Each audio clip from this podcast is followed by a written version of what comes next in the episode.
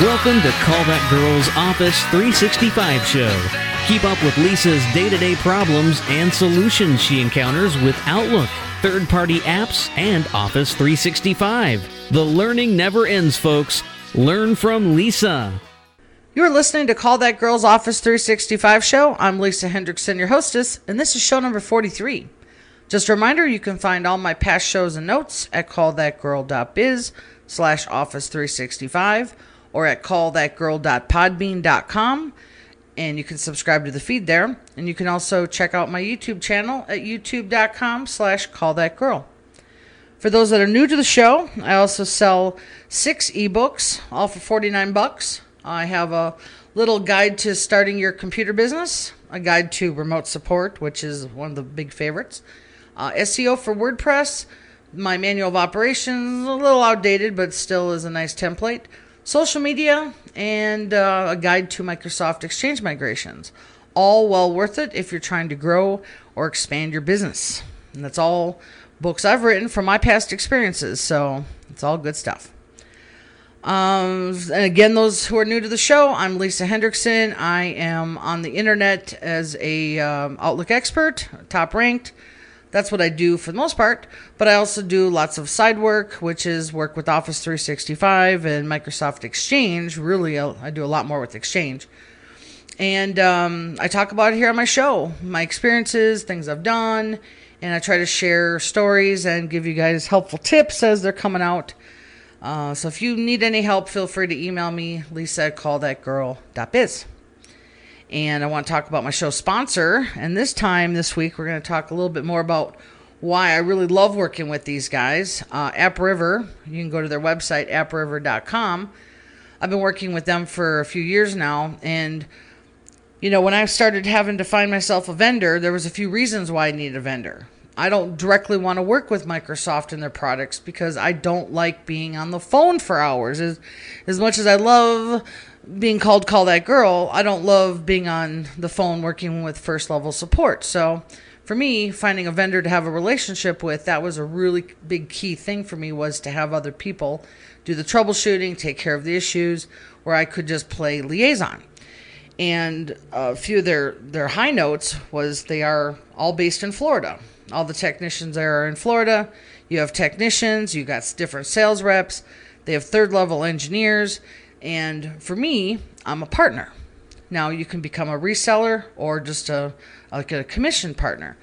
And if you are a reseller, you actually get to resell it and utilize their sources as backup if you need to. For me as a partner, I actually can do a sale with the client and then if the client decides not to retain my services, they are still with AppRiver and they could call them for support and their IT can use their support and whatever. That's the way I prefer to do my Office 365 sales, which we're going to talk about in today's show. But another thing I like is that I have a personal relationship with my reps, and a lot of the techs know me by now, and it's nice to just have that feeling of comfortable. And I just love that they're 24 by 7. So if there's a problem with the client at 11 o'clock at night, my clients know that AppRiver is available, and they hopefully go to them first, and then they can call me later if they need to.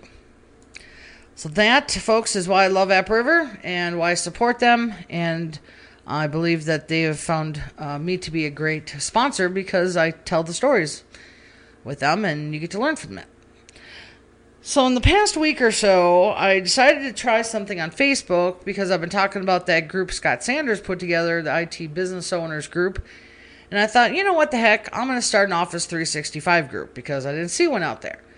And uh, Scott was uh, nice enough to go out and put a uh, little blast in the IT Business Owners Group. So within the last week, I've got almost 75 new members just from uh, me putting it out in my newsletters and from Scott putting out a little push. And so now uh, we are generating conversations and chat within technicians, uh, with a technical group rather, that are all based on marketing, support, sales, and just Office 365. So if you want to, uh, you can go ahead and join. I'll put the link in the show. I did happen to nab. I'm gonna go look again. I happen to nab a pretty cool URL, so I'll tell it to you guys. It's facebook.com slash groups slash Microsoft Office 365. I can't believe it was available. And the thing is, the other group called Office 365 only had 28 members and it really looked old and outdated. So I was like, winner! I'll take the, the full URL if I can. But, uh, you know, it's a closed group. You have to be invited. I pretty much approve everybody. Uh, so don't worry about not getting approved. But um, if you want to join the group, and that's a little more lively discussion, uh, you know how Facebook chat is kind of fast and it gives alerts, and I really like that. It's been a lot of fun. So go ahead and join the group if you like.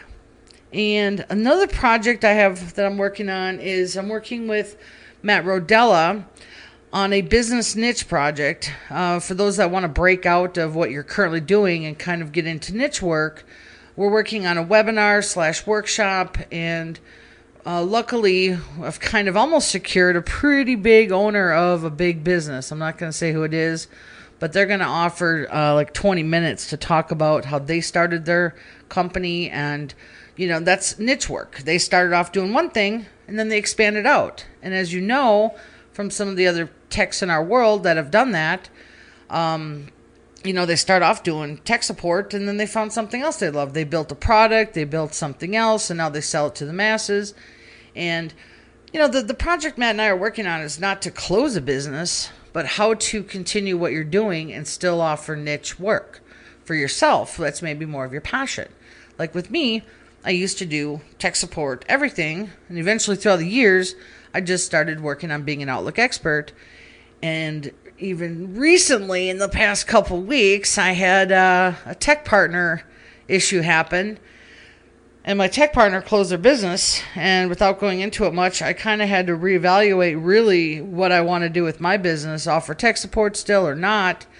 And my decision has been to i'm going to get out of tech support and i said this last summer and i got to say it again it's just not for me. You know it's just not where i want my business to be anymore. So i've got new partners and i've got new referral plans and that's where matt and i will talk about that in this show or in this webinar is how we can still generate revenue from referral partners, how to get out of what you're doing and still retain stuff. And it, I think it's going to be a pretty cool, um, uh, I'm going to call it a workshop actually, that we've got 10 modules and we go into pretty big detail about everything, including marketing and sales and the things that we've done. And we have many people we're interviewing. So keep your eyes open for that. That should be coming out here in the next month or so, I think. Um, and then let's see what else was I going to talk about before we jump into the jobs. Um, no, I think those are the two big ones. So anyway, this past week, boy, this last week was actually pretty awesome for me. I really loved just having a nice week um, with my tech support company closing down. I did have to figure out some stuff, and uh, I had to figure out um, what clients needed done and what they had already, you know, been doing and the first week that happened was kind of my holy shit week. I had to figure it out fast. And then the second week was a little more calm, and you know, I'd, I'd made some resolutions for all my clients, and uh, everybody was happy. Everything worked out. I'm very thankful that I've got nice clients that I can work with. Um, but last week was nice. It was just comfortable. It was just me. I didn't have any stress. And the jobs that were coming in were kind of interesting because even though I say I'm getting on tech support, well, there's some things I still have to do for Outlook and Office 365 that require some level of tech support. Like one of the big things is Chrome, I think, had an update last week where I got a few calls for that. And when Chrome updates, it can actually stop some functions in Outlook because Chrome makes itself the default. Okay? So when Chrome gets an update or you freshly install it, it'll make itself default and then links in Outlook emails, and uh, some of the features might not work until you do some little trickery. Which, if you go and Google it, you will see that um, that the Chrome, well, people on the internet are actually out there saying, you know, that it's a it's a, a browser issue. Oops, sorry. Let me grab my notes again here. Um, it's a browser issue, but here's the here's the easy way to fix it, and this is just what I found the easy way is you go back to Internet Explorer and you have to go into the options and reset IE as the default. Now you can actually just do this as a fix. You go make it a default, and if that fails, then you make Firefox the default. Something else but Chrome has to be the default, and then the link should work in Outlook again. And if not, then um, let me see. One client that actually did work. Um, but then the third, the second client, I had to actually make Firefox the default because I had it on there. It was a really messed up deal. But then I went back to IE, made that the default. The links work. Then after that, I went to Chrome made that the default, and the link still worked. There's just a little uh, registry thing, I believe, for the browsers that Outlook needs to just say, hey, uh, the URLs need to work somehow through IE. I don't even know what that really means, but that's the fix. So if people are calling you saying their links don't work in their Outlook, change their default browser and then mess around with it enough and then get Chrome back and it should work. Because a lot of people already have Chrome. It's just something happened, an update or something. I don't know. When I ask people, did you get an update? They go, nah, maybe. They never know. So I don't know either. So I just that's what I've been doing. It's kind of funny how when I start thinking about my tech world and what I deal with, is I get things that happen in sets of two or three sometimes, and it just happens to be a pattern. Like you've noticed on my past shows, like all of a sudden one week I'll have four huge gigantic Gmail messes. Another week I'll have four big gigantic PST files that are in deadly need of they're dead and they need to be repaired. And uh, this week I happen to have, strangely enough, two people ask for refunds. Now, it wasn't because of work I did, it was because of work I did not do. Uh, one fella bought a tune up last uh, fall, and he never got the tune up. And I know he didn't because I checked the records and he asked for a refund. And I just always think that's funny. People want a refund, but when they could have the credit with me, you know? And I don't mind giving the guy back the money for the tune up. That's fine because the next time he calls me, he's going to pay my now higher rate, and that could have been a credit. Um, but uh, he was pretty sure he didn't want the credit. And then another lady, uh, funny. I don't know how you guys bill your clients, but I bill mine. I've changed this in the past uh, probably year. Um, I have one hour minimum no matter what. Last fall, I was still nice enough to say, I'll bill you an hour and then you get credit. Okay, so you can have a credit for uh, the time left. Well, that got kind of interesting, and I didn't like that way anymore because sometimes I don't know, I just didn't like doing it that way, and I didn't feel comfortable, so I changed it to one hour no matter what. And I had a lady who had a 45 minute job, and I said, I'll give you 15 minute credit.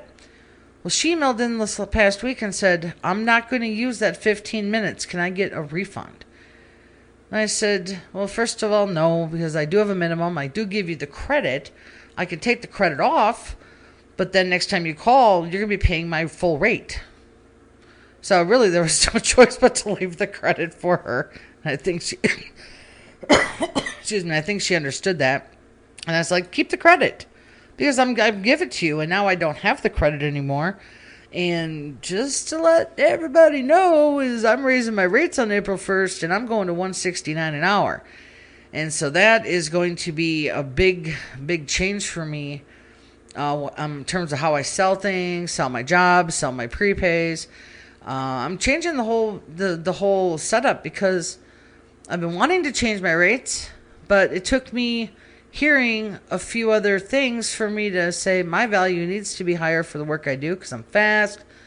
Um, I know the program well. I teach you a lot of things and I do a little training for each call, and I just found my value is there. Um, so now when I sell a prepaid, or now when I sell an hourly rate job, I'm gonna tell people, you better make that hour count. And that I think is going to extend the value for me because they are going to have things that they want to do in that hour. And I mean, then the whole goal is in any sales to have an upsell. So I've always got two opportunities the migration or a prepaid ticket. And I think, you know, I think that's just going to make it overall better business for me. But anyway, so back to the refund lady. I was like, no, no. And then I actually did have one person uh, did want a refund on one of the service plans I had with my old tech partner. And I told her, look, I can give you a refund. It's not a lot of money, but you're better off keeping it as a credit with me because I'm going to raise my rates on April 1st to 169 an hour, and I will grandfather you into the old rates with this one. And I, I just think it's, I mean, it's so easy to give a refund, but I'm like, I kind of want to keep the client too. I mean, they're, they're, they're nice people. So that's my set of three things that happened this week. I thought was strange, but uh, made it through. Um, another thing I've been seeing out there lately with Office 365 is it's I've seen it a few times now. Excel tends to be kind of funky and it'll crash. It won't move. It won't let you float between the the columns and the cells and the rows. And so here's what I've been telling people. This is the fix that I found that works for me is to uninstall Office 365. If you can run a registry cleaner, great. It doesn't really matter. Reboot and reinstall it. The install, if Excel is funky, the ins- install went bad and that to me is a 20 30 minute job but it's so worth it because if even if you try to fix that excel which i have yet to fix it um, you're not going to get very far if it breaks again you'd rather have a good clean uh, install of the software for all the programs and speaking of corrupted stuff i had another client i feel so bad for her oh my god she bought a windows 10 computer that was really messed up and because it can come out of the box weird she returned it. She'd spent two hours with me. I think I talked about this on the last show. She went and got a new computer. And because she'd already paid me, and I kind of feel bad for clients when they have this problem, we kind of did a rush job on getting all the stuff set up again, which here to me is a rush job. Okay, if the client wants to talk and help, that it takes a lot longer. You guys all go through this. If a client lets you just do the work, you can probably get it done in half the time. But you know, she's me and her chatted and and and we had to talk about stuff in the first two hours, and the second time with the new computer, we just kind of quit talking. Got it done a lot faster. And oh man, I felt so bad for her. She had um so after our second appointment where I got all the backups done and set up all her Malwarebytes and everything like that, um OneDrive attached itself, which it does all the time, right? and the OneDrive uh, kidnapped her documents folder, which I'm noticing that as well. And the thing is, when you go into Word and try to change the default location, it won't it won't let you. it, it, might, but I'll just put it this way: I've seen it kidnap uh, OneDrive kidnap that, and she was adamant I do not want OneDrive. So at the time, I said, let me come back to that because I might need to look into it. Well, then she said, well, look, ever since I you helped me with the first hour. I've never got the scanner to work. Well, I'm not, you know, I was like, well, let me just try a couple things. I decided not to use the scanning software, but I went for the Windows Fax and Scan, which is just part of Windows. And lo and behold, it scanned within a second. And of course, she thought it was a genius because she had spent hours trying to get this printer scanner to work. I said, no, it's just using the old school technology. So we got that going. We got her default scan location set up and um, you know everything was looking good. Um, then at the very end of the call, the very end, of course, which is you know how it goes, people. She's like, I don't want OneDrive at all, and I'm like, okay. There was very few documents in there, so we copied them out. We I tried to delete OneDrive the best I could. It would not let me remove it from the view in Windows Explorer, in the File Explorer. Um, you can't remove it from Office 365 because there's no uninstall option. And you just can't be like the old days when you could install software and pick and choose what programs you wanted. It's all or nothing here. So, in, in my opinion, OneDrive is just part of it no matter what, and you have to work around it. So, anyway, I was feeling really bad because at this point, now that she wanted that gone, I thought it would be a quick thing, not a quick thing. Finally, I felt so bad. I just wanted her to have a really nice experience compared to the first job. And I, I kind of said to her, I really wanted this to be a really good experience for you, and this is not what I expected. And I just started like almost panicking at the end. Like I just, I wasn't going to bill her for the fourth hour. We were on a fourth hour here, and I felt bad. And I'm like, Jesus, what do I do to myself with this? I'm at the end of this job. Why am I doing this? So finally, I did a couple quick fixes for her view with the quick, the quick view up in um, the File Explorer. You can change that. I got that all there. I said, okay, let this other backup happen, and then let me know how it goes. Next day, she sends me an email. Uh, her scan fax doesn't work. I'm like, what? Because it was attached to OneDrive somehow. I'm like, oh my god. I just want to stab myself. I'm like, why am I doing this? I hate this shit. you know, and that I have to take a learning lesson from this somehow. Is now I know that that stupid OneDrive is going to kidnap, and and you know maybe that's something I should work on before we do all the setup. I don't know. It's still so new to me, and it's still so frustrating because everybody's computer is different. Everybody has different setup. They have different subscriptions. And it can be very frustrating to try to figure this shit out. And I say the word shit because it is. But it's my life and I have to figure it out. But it's very frustrating. And let me just tell you, folks listening, you are not alone with this frustration. Okay. Uh, let's see. I had another interesting uh, call with a Gmail client who is on IMAP. And uh, they get an insane amount of email and I'm talking insane, like a thousand in five days. Okay, so it's I know their I know their business. I know what they're doing. Um, their IMAP was not. I think I've seen this twice now. Actually, this week, their email was all messed up. One time they couldn't search, and when they did try to search, it wasn't bringing up all the mail. And I did all the search settings, and all the stuff I do, blah blah blah, wasn't working. And then I got to her computer and I tried everything, and it was not, uh, the synchronizing would not stop. She had Outlook 2016. I cleaned up all the mail so it wasn't overloaded. I hid even the IMAP folders for all mail and important. Got rid of those. It was all done. And uh, it still wouldn't stop synchronizing. So I knew there was a problem. I looked at the mailbox size. That matched actually what was in the computer on the on the OST, so I knew it wasn't corrupted. And all I could figure out was something was broken with the IMAP. So I went and added a new IMAP to her same profile. Didn't make her new profile because making her new profile would have been very bad. She happened to have, um, oh goodness, I think she had like six, six folders, and three of them were other email accounts. And I was like, no, no, no, no new profile yet because that's rebuilding and that's a lot of work. So I added the new uh, mailbox and it did not have that problem. But get this, folks. If you go and remove the old IMAP, you have to make sure that her calendar and contacts were not attached to it. So I backed up the calendar with exported it to a CSV. I did the contacts. I verified that actually matched because I was really worried. I actually backed up her auto cache also because I was worried. And at that point, I said to her, okay, we fixed it by adding this other one. I'm going to go now and remove the other one. I'm just going to let you know I backed up everything because she was kind of panicky, you know. Her whole life was in that calendar.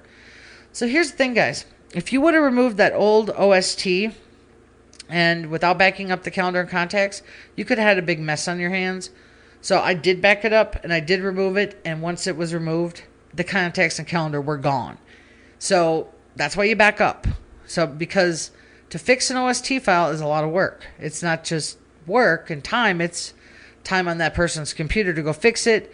And you have to buy an extraction tool for 99 bucks because there's no manual way I know of to fix that OST file and get the data. So do yourself a favor, back up that contact and calendar anytime you work on it. Here and work on removing accounts, especially with OST files from Gmail or AOL or whatever because they attach themselves to this computer only, which is just a hidden file in the OST. You can't extract it if you don't do it manually. So that's my tip for that. And then I talked her into an 85 mailbox exchange migration. So we'll see. We'll see how that goes. I haven't won it yet, but I got to get her a quote. So I was like, yeah, you guys need to be on exchange, man. You guys are doing too much. And uh, I can tell you this with how much email they get, they will blaze through that 50 gigs, but at least the server's stronger and won't have synchronizing errors and all the junk IMAP brings in and that important folder and all that crap. That'd be gone. And I want it gone for them. And then this is my last job I had. I can't believe this lady hired me.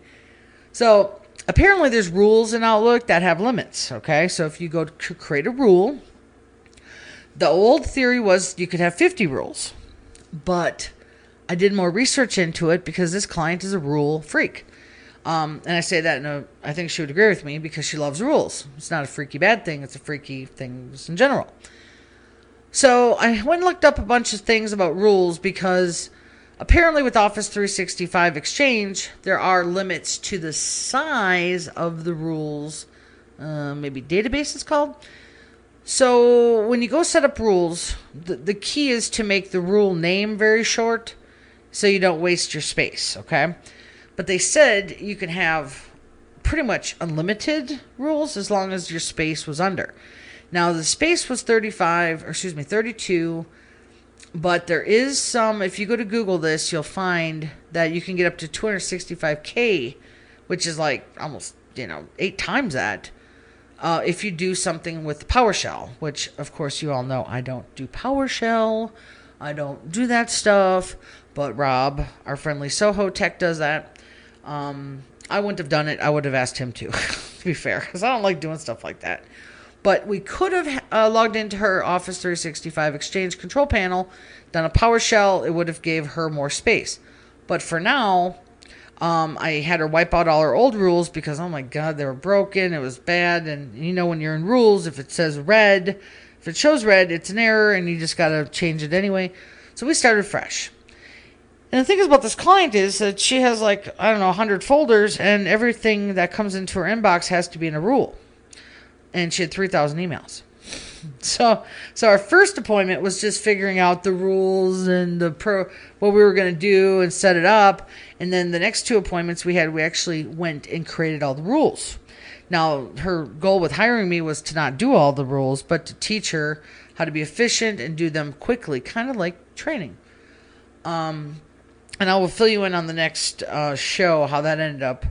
But I mean, you know, honestly, rules, I love them if there's a value. But the point is about an exchange server rule is, yeah, remember that on your phone, it follows the rule structure, you know, and you have to follow the rules. And if you have a rule on your server, it won't go to your inbox. It goes into your um, into your folders in your phone. And I don't know how it goes on the Android, but definitely on the iPhone, you'll hear ding. You're not going to see an email because it's in the deep folders. Um, I love rules. I actually took another rule job um, this week for a client that had a bunch of messed up rules. And I had another client that called in about junk mail, believe it or not. Um, there's a lot of tricky things with this uh, rules and junk mail, but the server just works awesome with them. I love it. Love it, love it, love it. All right, and then let's see. I think I had one last one. I had a lot of calls about context too. Um, no, I think I think we're going to be done with that. Anyway, so now this week our show is about um, Office 365 sales and support. And just a reminder, I put it out, I think, last week or maybe the show before. Um, I'm thinking about putting together a migration workshop for Exchange. With that, it would be um, probably three hours in length, one hour each time. I would I would recommend that you have to attend, not watch the recording. Um, I think for a three hour workshop, I could really make. I want it so if you if you take the workshop, you earn your money back in your first migration. And there's techs out there doing migrations two or three different ways that I've heard of. Um, my way happens to be the more expensive way, but you know, the way I do it, I also don't resell it and I don't have managed services. I'm break fix on the spot, Sally on the spot, get it done. People don't have to hire me. I'm a little more expensive for that reason, but they also get a professional grade expert migration, start to finish. So I guarantee a client from the beginning to end, at the end, you're done. So at that point, you could buy a support ticket or whatever, but they don't have to. Um, for you out there, uh, if you're an MSP, you, of course you'd want to do a resell and throw it into your services and add that as a as one of your services, and you manage it and do all that stuff. There's other techs that are doing break fix, uh, kind of MSP, where they still want to resell it, manage it all, but they don't have big MSP, you know, enterprise going on, and they're still doing it. They're kind of like in the middle, you know. They want to do what I'm doing, but yet still retain them as a monthly client or whatever they're doing. So the one thing I'm going to tell you folks, even if you're an MSP, is that you have to have, um, first of all, you have to have your processes all kind of lined out on what you're doing to see your value. And I know a lot of techs are charging 75 to 100 bucks a mailbox. And from what I've read on the forums and everything else, they're they're doing MigrationWiz, and I don't know what they do in the beginning. I don't know what they do in the end for aftercare. So for me, to charge a hundred bucks a mailbox is definitely never going to happen because of all the work I do. Now remember, I said it's a difference between technicians and what work you put in. You know, if you just start collecting all their uh, stuff from the control panel and doing MigrationWiz and then sending them all their logins and maybe making a new profile in Outlook, that might be worth a hundred bucks. I don't know, but I just happen to do a lot more work, and I feel that uh, that's why I want to charge more. So for those of you guys that are charging that, if you want to try to up your rates, um, like I said, you know, you always want to start small with a migration. Your first one, your second one, learn from them. Tell your clients. We talked about this last show. Tell them that you're just getting into it, and you know. So now you ask, and I've talked about the prepaid tickets many times in the past. How do I sell them? How do they work? I get uh, texts that ask me, "How do you track it all?"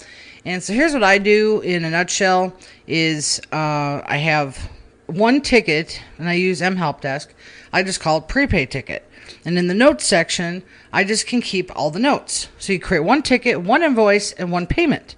And I don't know how what ticket service you're using but I don't have ongoing tickets. And I know there's some products that actually maybe won't allow you to do that, but that's how I do it. And so when a client calls in, I put uh, let's say 4.99 for the invoice, 4.99 for the payment, and then the job is called prepaid ticket. So every time they call, I look up the client and I go put in the notes uh, March 26th. That's today, by the way. And I say 15 minutes password reset. Um, February 10th, they needed uh, something fixed in their Outlook, 15 minutes. And the reason why I, I do this in that manner is because at the end of the ticket, the client actually might say, Well, at least I'd like to know all the work you did before I buy another ticket. And I go, Sure. Then I take that out, I put it into a Word doc, and I show them what their bill would have been. Okay? That's the value, is that a 15 minute call without a prepaid would have been 169 So at the end, I, f- I figure out all the times they called, and I said that would have been $1,200. And they're like, whoa. And I say, but I only billed you four ninety nine. So then they go, okay, we'll buy another one. So that's a continuing sale for you. And uh, the prepaid tickets do sell pretty well. So even if you're not doing migrations and other work, uh, and you do a lot of remote support, the prepaid tickets are a nice cash flow sell. And I've talked about this in the past on other shows, but I, have been trying to uh, uh, add a prepaid ticket to every exchange migration moving forward because, like I said, it, cont- re- retains the relationship with the client. They get used to working with you on the migration anyway, and it's just a nice kind of follow up. Now the thing is, what if you live in a small area and, uh, or not a small area, but a, a smaller town, and your clients won't pay for a four or five hundred dollar ticket? Well, the other thing you could do is maybe create a two hour support ticket.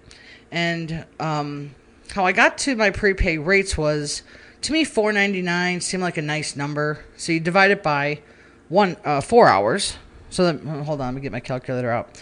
So the 4.99 divide that by four hours. Oops, my rate actually is divided by four is $124 an hour with that prepaid ticket. Now, according to my new rates, I'm 169. So there's a big difference there of 169 minus 124 of already a $45 discount.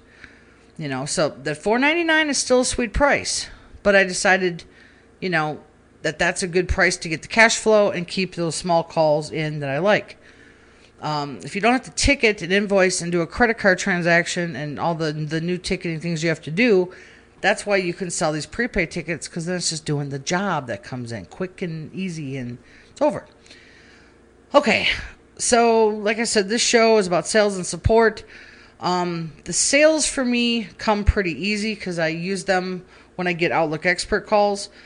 But so let's do some recapping and then we'll close up the show. Okay, so the sales part can be inbound sales and um, working off your current client structure of who you're already supporting and start telling them you're supporting it and remember to fine tune your processes and your pricing before you do this. And if you're brand new to it, make sure you have a starting price for your for the migration that is has some flexibility for you to grow and learn from that because your rates will probably go up. Remember to use your uh, questions afterwards. And if you don't get a lot of questions afterwards, you're doing the right job. You know, you're doing a good job.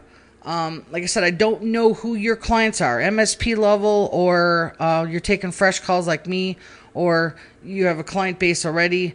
But if you're not managing their email already, that's where things get a little more, you know, time and it takes more time. I think uh, the MSP folks already know what they're doing because they're already supporting a, a hardware server and uh, they're just moving it to the cloud and they already have all that managed.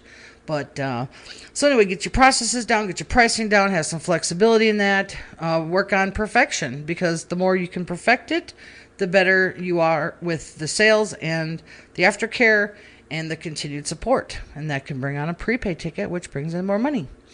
Um, let's see what else haven't I covered here. Uh, da, da, da, I think I covered it all. The only thing I maybe didn't go on a little too much was reselling versus partner, but I'll tell you that the, the folks that are listening that run MSPs probably already know this stuff. And it's more just the, I think the, the folks that are trying to break into it that are one shop, two shop, three shop guys, or gals too. Sorry. Uh, but you know, it's, it's, uh, if they're, if you're not going to be a resale partner and don't want to manage all that, you can definitely do the partnership with AppRiver, like I do. Make it a lot easier on yourself and then you get the backup of 24 7 support. I don't think the resale folks want that. They want it all in house. And that's why, if you're a reseller with them, you don't get that 24 7 for the client to call. You can call, but not the client. And I like it so my clients can call and it's off my plate. All right, gang, I think that is it. Uh, if you have any questions about this uh, show, you can email me, lisa at callthatgirl.biz. Um, if you want to be on the wait list, if I decide to do that migration workshop, please send me an email. Lisa at callthatgirl.biz. Um, you know, I'm not seeing a lot of people interested. So if I'm not going to see a lot of interest, I'm not going to do the workshop. I'll just tell you that. All right, gang, let's close up the show here. This has been a Heyman Hendrickson production, audio supported by Mitch Heyman. Thank you to our sponsor, AppRiver, and Podbean for hosting. If you have a story you'd like to share or want to be a guest on the show, you can contact me, Lisa at callthatgirl.biz. Don't forget to check out my ebooks at callthatgirl.biz slash publications. And you can check me out on social media. And I will put the links out in there for the Facebook group I just made. Thank you. See you next time.